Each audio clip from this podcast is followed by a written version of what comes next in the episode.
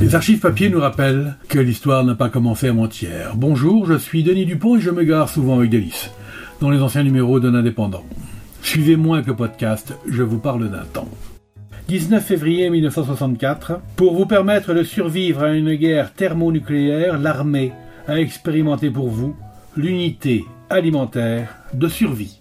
L'unité alimentaire de survie, réalisée par les services de l'armée, peut assurer durant quelques jours, dans une période délicate, la subsistance des individus, a déclaré le médecin colonel Pedoya.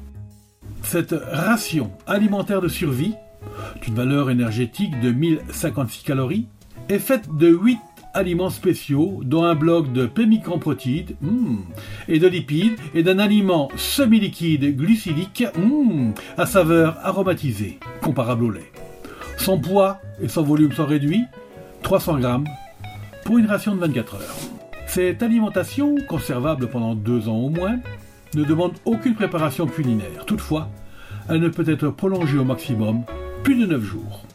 Dans l'hypothèse la moins favorable, euh, c'est-à-dire celle d'un conflit où seraient utilisés des engins nucléaires ou thermonucléaires, le problème de l'alimentation collective des masses serait impératif au quotidien. Dans une guerre conventionnelle, le problème du ravitaillement ne pose pas de la même manière. Les ressources agricoles du pays, les possibilités du marché noir et les relations l'ont démontré durant la dernière guerre. Par contre, dans une guerre nucléaire ou thermonucléaire, dès le déclenchement des hostilités, les circuits de distribution alimentaire seraient considérablement perturbés. Quelques bombes A ennemies sur la Beauce, l'abri, anéantiraient 50% de la récolte nationale. Les retombées radioactives d'une bombe de 5 mégatonnes sur une région d'élevage exécuteraient, à elles seules, 300 000 bêtes à cornes. La contamination des sols par la radioactivité ne permettrait pas d'espérer de récolte miracle. Dans le cas d'une guerre thermonucléaire, des stocks collectifs de denrées doivent être prévus. Il est rare, a dit l'intendant général, qu'une famille ait plus de 48 heures de denrées alimentaires en réserve. La protection civile a préparé en effet une notice pour conseiller les ménagères dans le choix des vivres de réserve dits de survie. On dit que la presse aujourd'hui est anxiogène. En 1964, elle n'était pas mal non plus.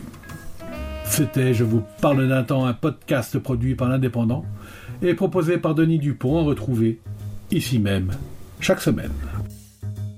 Retrouvez cette émission et toutes nos productions sur Radio Indep et en podcast sur l'indépendant.fr, nos réseaux sociaux et votre plateforme de streaming favorite.